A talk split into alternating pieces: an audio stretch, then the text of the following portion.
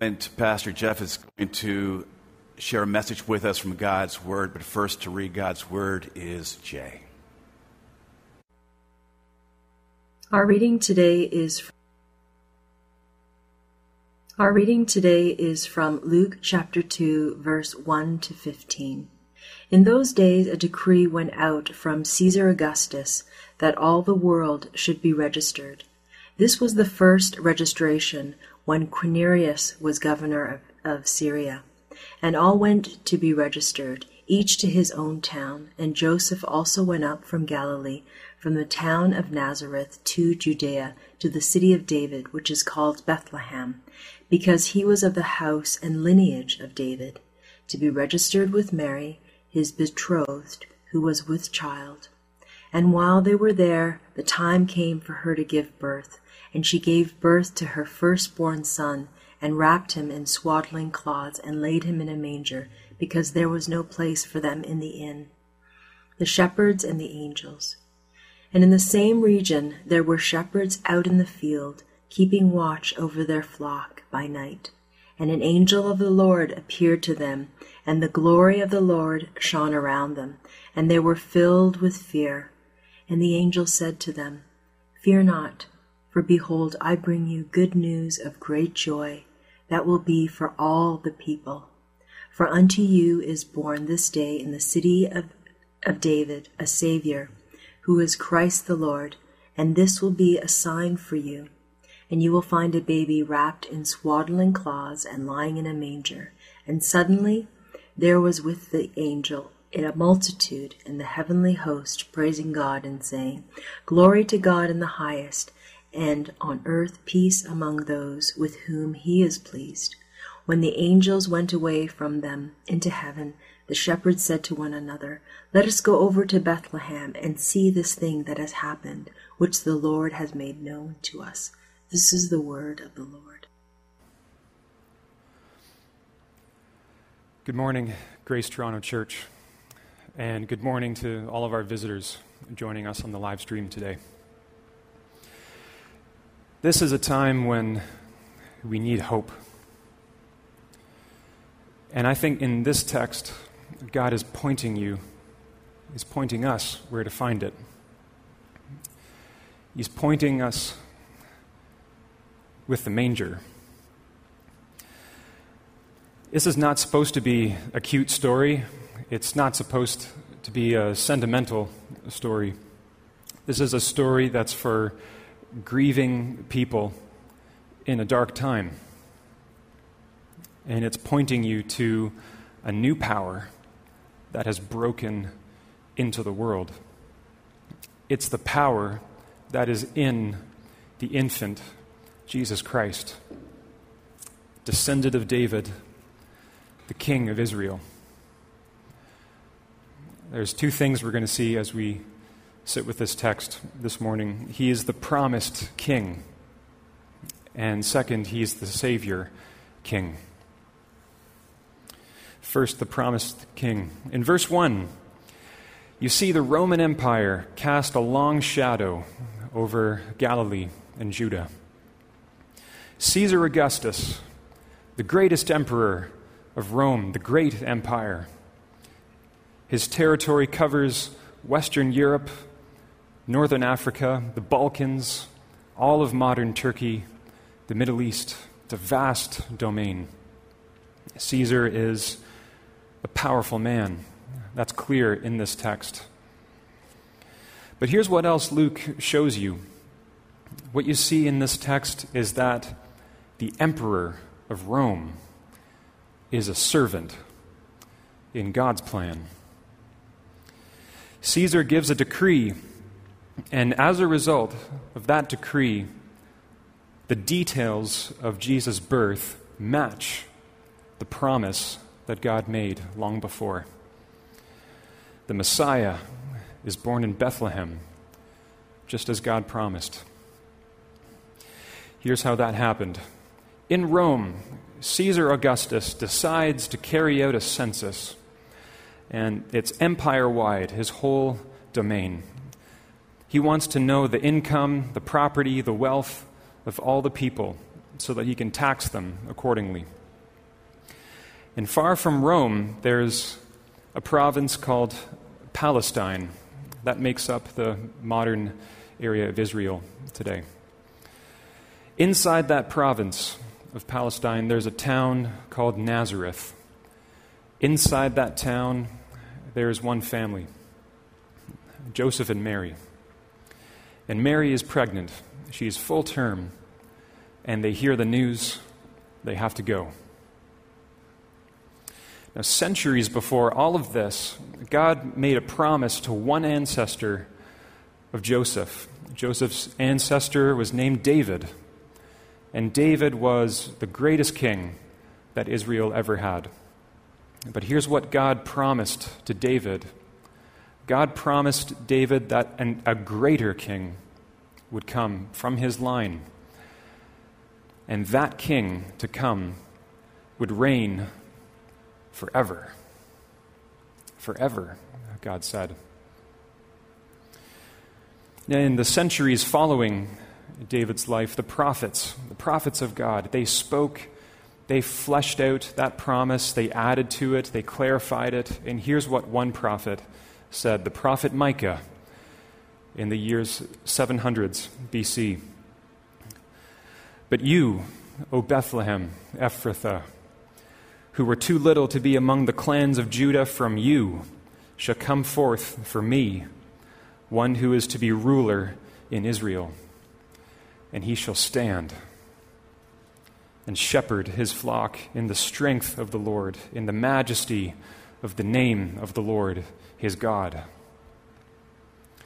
This is what God promised. The king to come, the Messiah, will stand. That means he will endure forever. He'll shepherd God's people, he will meet their every need. He will reign in the strength of the Lord, not through oppression, not through deceit. His kingdom will grow to the ends of the earth, and this king will come from Bethlehem. Caesar gives a decree, and that decree causes the details of Jesus' birth to match God's promise, just as God said.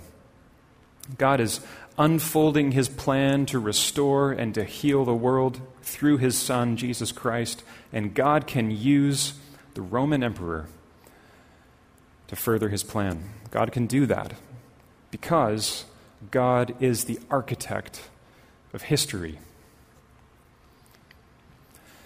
Now, what does all of that have to do with you? A great deal, in fact. God is the architect of history. And if you embrace that in your worldview, it will radically alter how you see your own life and your place in the world. What's more, it will radically alter how you understand suffering. Consider Joseph and Mary. They both suffered. And that's not too hard to see here. They had to travel from Nazareth to Bethlehem, and that's like walking from Toronto to Barrie, and then you go 50 more kilometers to Orillia. And Mary is pregnant. She's full term, and she goes on this journey. Somehow, I don't know how, text, uh, somehow they finally arrive in Bethlehem and they have the stress of labor and delivery. Or rather, Mary has the stress of labor and delivery, right? And she's away from home, away from all the supports in this new environment with strangers around. And this is her first. She's never done this before. They suffer. And they don't have the big picture the way that we do when we read Luke's gospel. But see this regardless of what they know, God is working through their lives to unfold his plan. In fact, through their suffering, God's grace comes into the world. But that's not just true for Joseph and Mary. If you follow Jesus, God has called you into his plan. And the calling of God is in the shape of your life, your gifts, your skills, your opportunities, all these things, all these parts of your life and your suffering. And your suffering. The things that you would never choose to come into your life, the secret grief, the open loss. That thing is not irrelevant to God's calling in your life. It's very much a part of God's plan. The question that we often ask ourselves is why? And how is this a part of God's plan?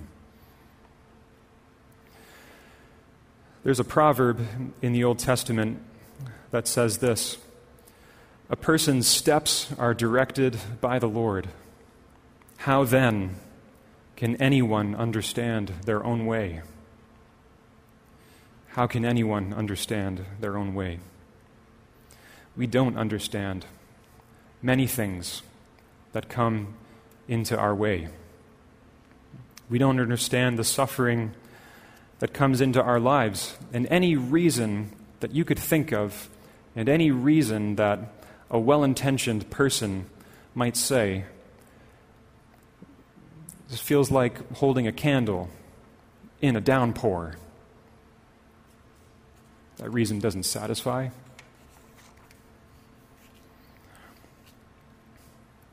Tim Challies is the name of a pastor and a blog writer based in Toronto.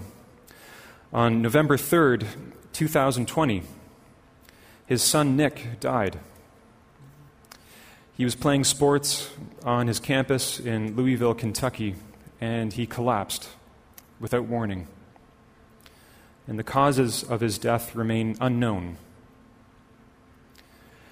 Tim Challies wrote this in his blog, posted on Friday, just two days ago.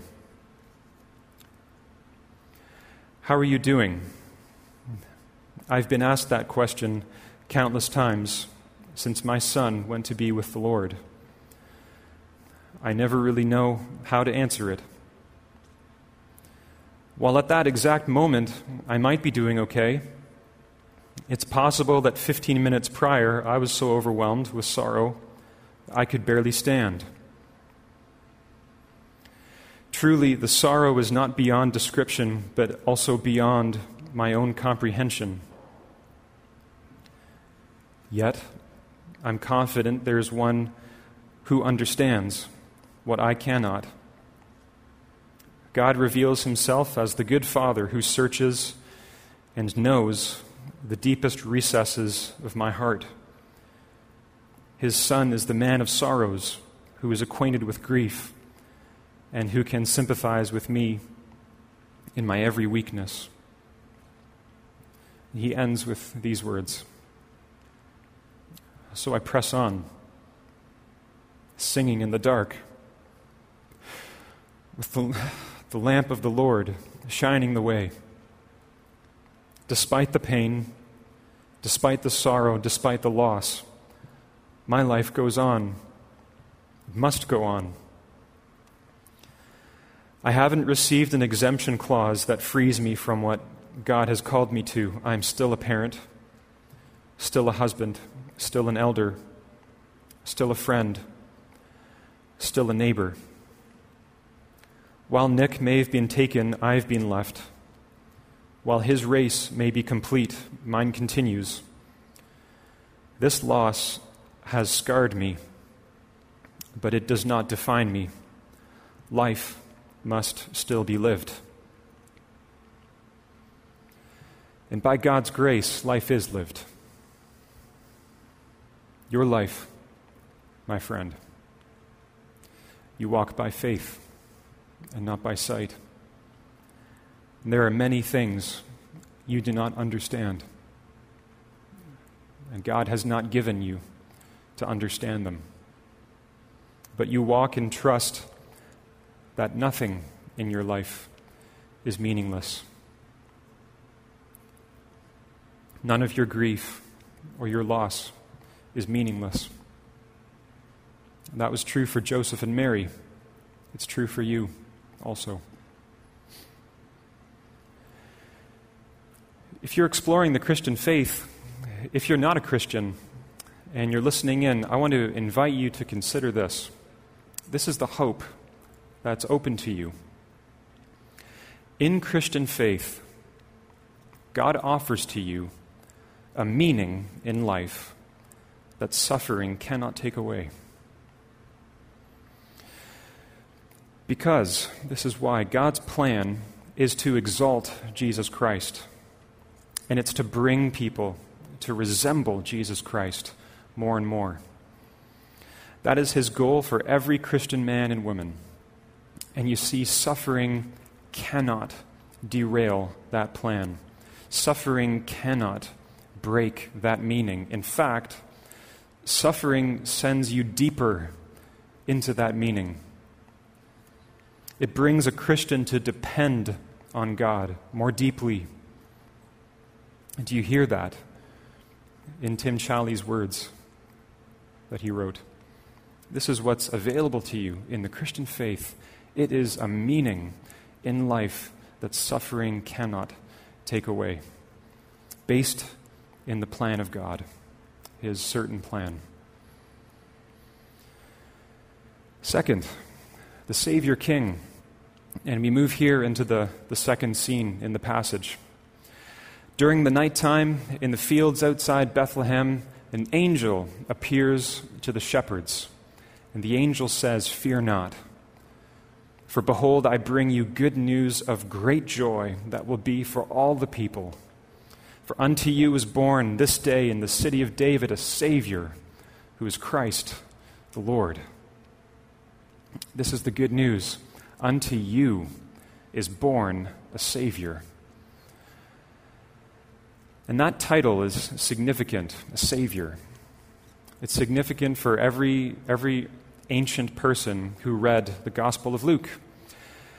If that reader was Jewish, when they hear the word Savior, what comes to mind is one of the great kings of Israel, or one of the judges, the champion and deliverer, or God Himself, because in the Psalms and prophets, God is called the Savior of Israel. If that reader is a Gentile, when they hear Savior, they think of somebody like Julius Caesar. He had this inscription below his image the common Savior of human life. And his image was published all over the empire. For both Jews and Gentiles, the Savior is someone who deserves the attention, all the praise, the gratitude of the whole nation for what they've done. You see, the Savior is not someone who just gives you a ticket to heaven when you die. The Savior is the one who transforms the fate of the whole nation. It's good news for all the people. And I think as human beings, we love this kind of story. This is the very best kind of story. I was surprised to learn this out of the top 10 highest grossing films in the history of film, only one of them is a love story. That's Titanic. All the rest, the other nine films, are all action films, including all four of the Avengers and Black Panther. And the highest grossing movie of all time, this is a record that was set just last year. The highest grossing movie is Avengers Endgame. In the domestic box office, it made over $850 million in the United States. Globally, the box office brought in $2.8 billion. One movie. What's the kind of movie that people want to see? It's not the film where people kind of discover themselves. It's not a nuanced drama. No, the, the kind of film that people want to see, apparently, is the one with rising darkness and with heroes and global stakes. Marvel does all of that. And no matter what you think about these movies, whether you like them or not, um, the Marvel Universe is unbelievably popular, not just in the West, globally. Globally. Now, for any of the Marvel stories, there's always the origin story, right? This is Thor 1, this is Iron Man 1. And the origin story lays out all the themes of that hero's life. The things that happen in the origin are character defining. Now, here's the origin story of Jesus Christ. And what do you see? Who's there? Angels and shepherds. Now, the angels make sense, right? This is God's Son. This is the, the royal Son come into the world. Angels praise him. Of course, of course they do. But why the shepherds? Shepherds were poor. The shepherds smell like animals. They had a reputation for petty theft in the ancient world. Why these men? Why are they there? Well, Luke doesn't say why. But when you read the rest of Luke's gospel, there's a theme, and it's this salvation means reversal. I mean that Jesus, the King, Jesus brings the kingdom of God into the world, and the kingdom brings a status reversal. Generally speaking, in the gospel account, it's the poor who take an interest in Jesus. The poor are welcomed and blessed in his presence. The poor hang on to Jesus' every word.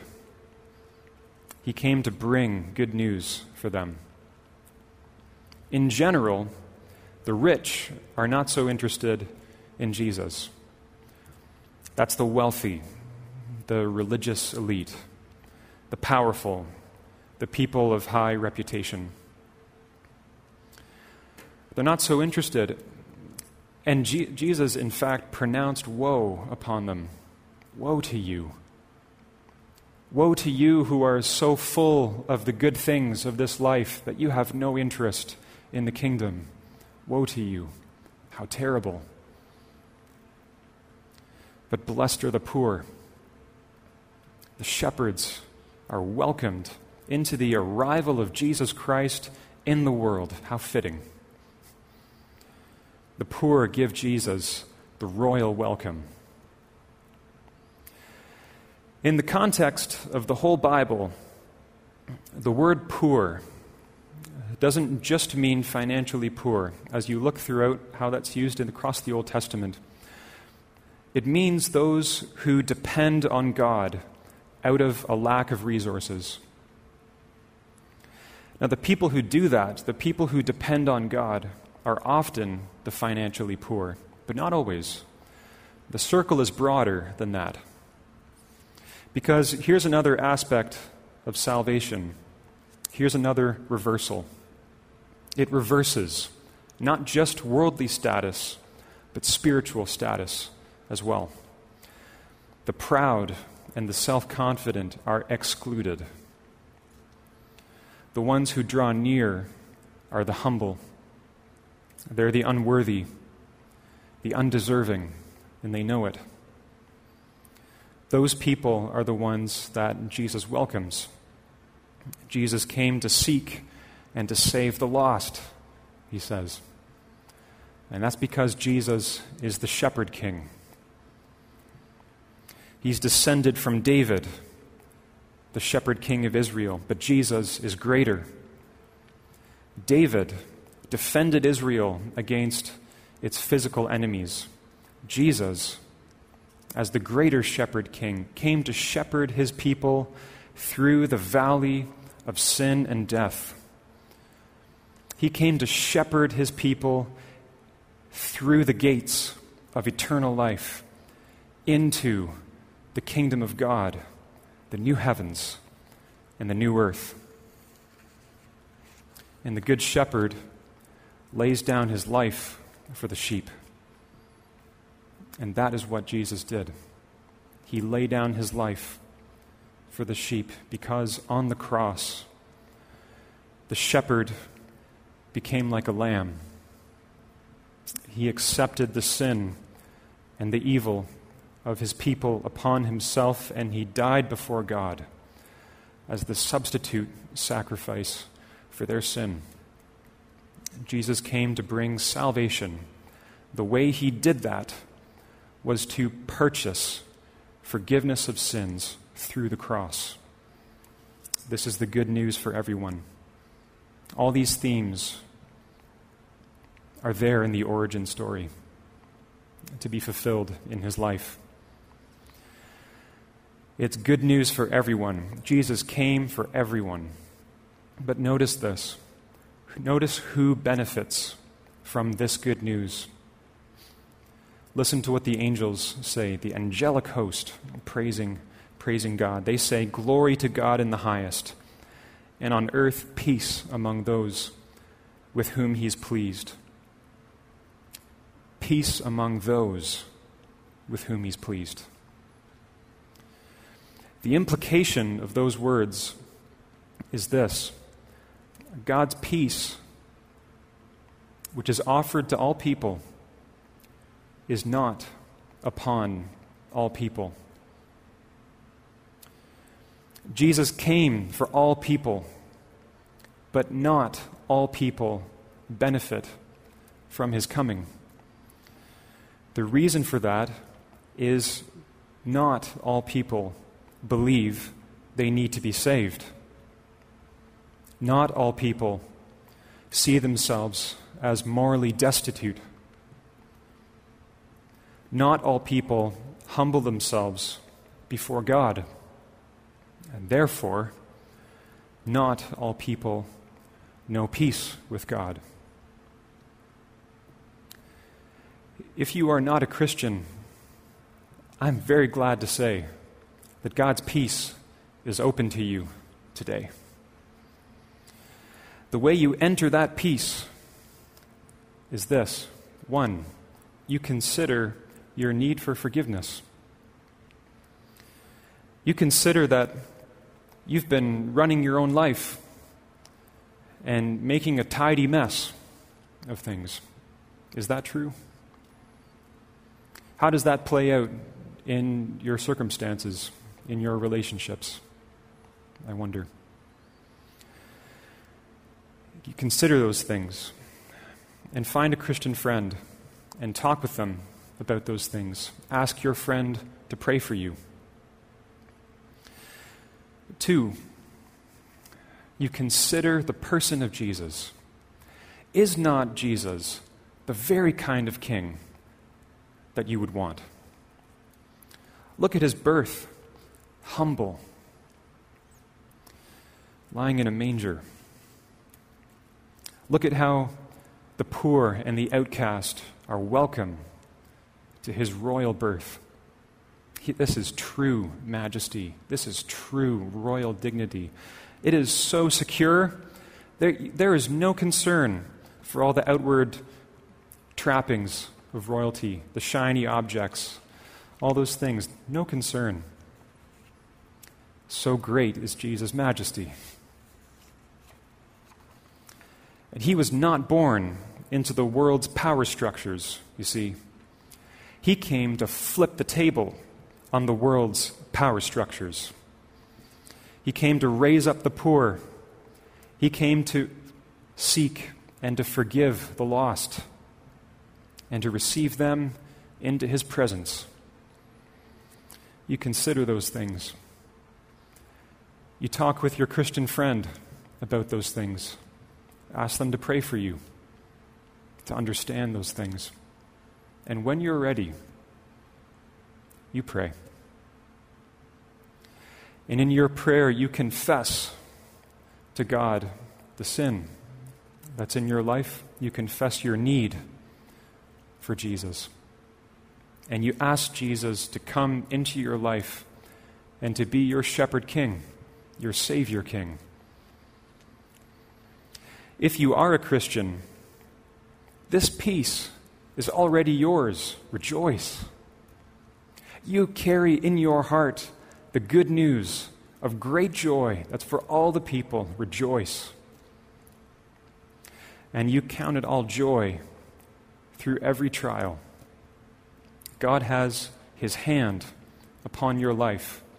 He directs your steps, even though you do not understand them. Even though you do not understand where He leads you, He leads you. He is in control. He is your Savior King, your Shepherd King. Amen. Let's pray together.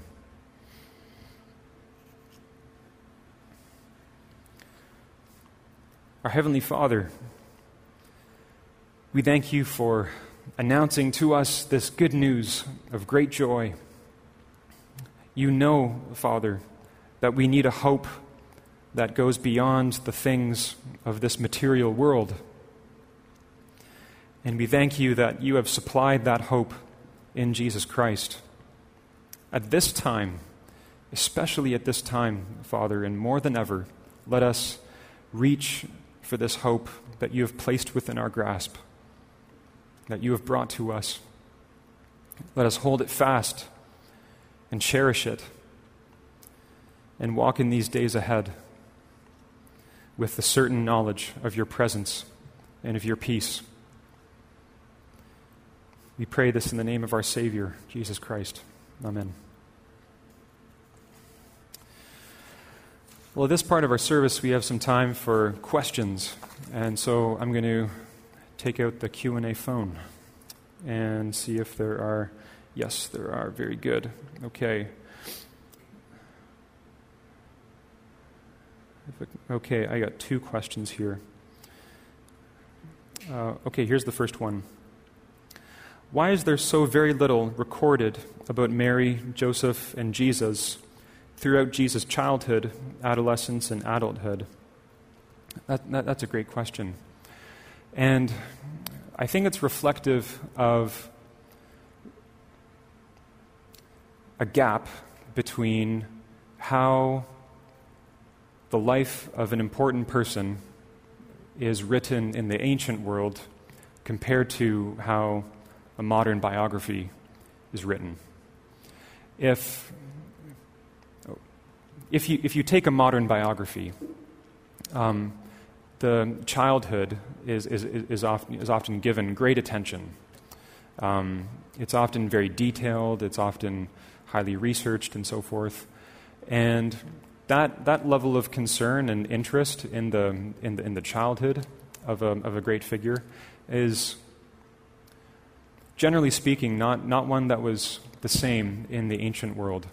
Um, God hasn't left us without um, any knowledge of, of Jesus' early life. We have it here.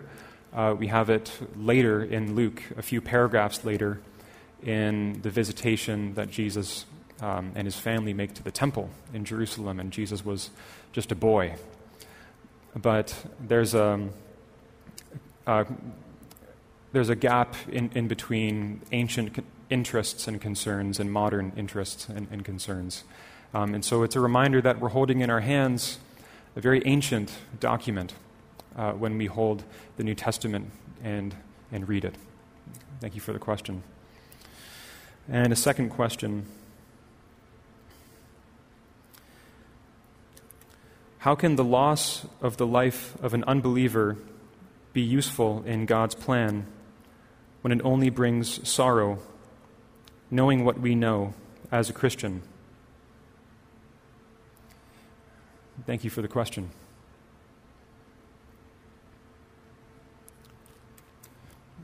This is not my custom, but I hope you would uh, not mind if I pray um, in response to this question.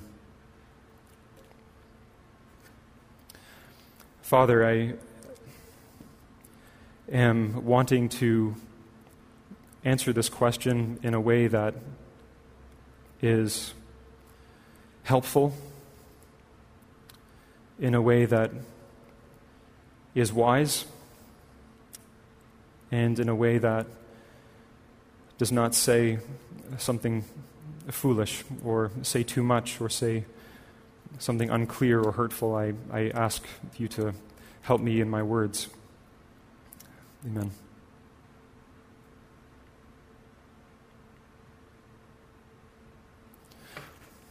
This is a question that I think is not only an intellectual question, it's a profoundly emotional question.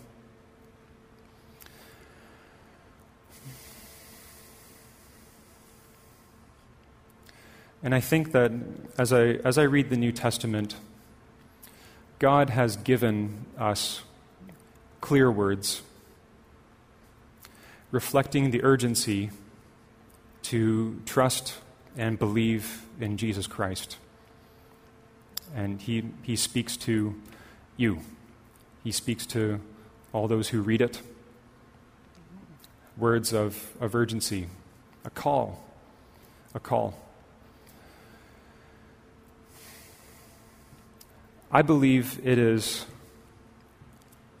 unhelpful to take the words that God has given to me and to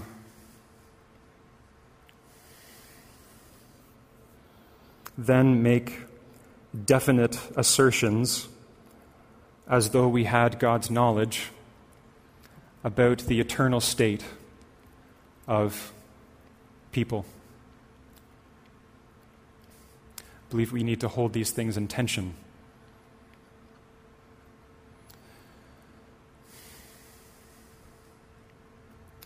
Jesus says that those who do not believe, the wrath of God abides on them. And we believe that. In, in, in this church, we believe that. It is a, the warnings are, are, are so very clear and earnest and clear. And we're meant to receive them, we're meant to believe them. It's meant to drive us in, like the shepherds going out speaking the news of the Savior who has come. And so let those words that He has given have their effect. Let them place within us a kind of, a kind of drive to move outward and to speak. Let that be the effect. Let that be, the effect. I wish I could answer your question with a better preparation, and I, I regret what, um, what I'm able to offer. And so, but I would like to end there and invite uh, Kieran to lead us in a prayer of reflection. Thank you.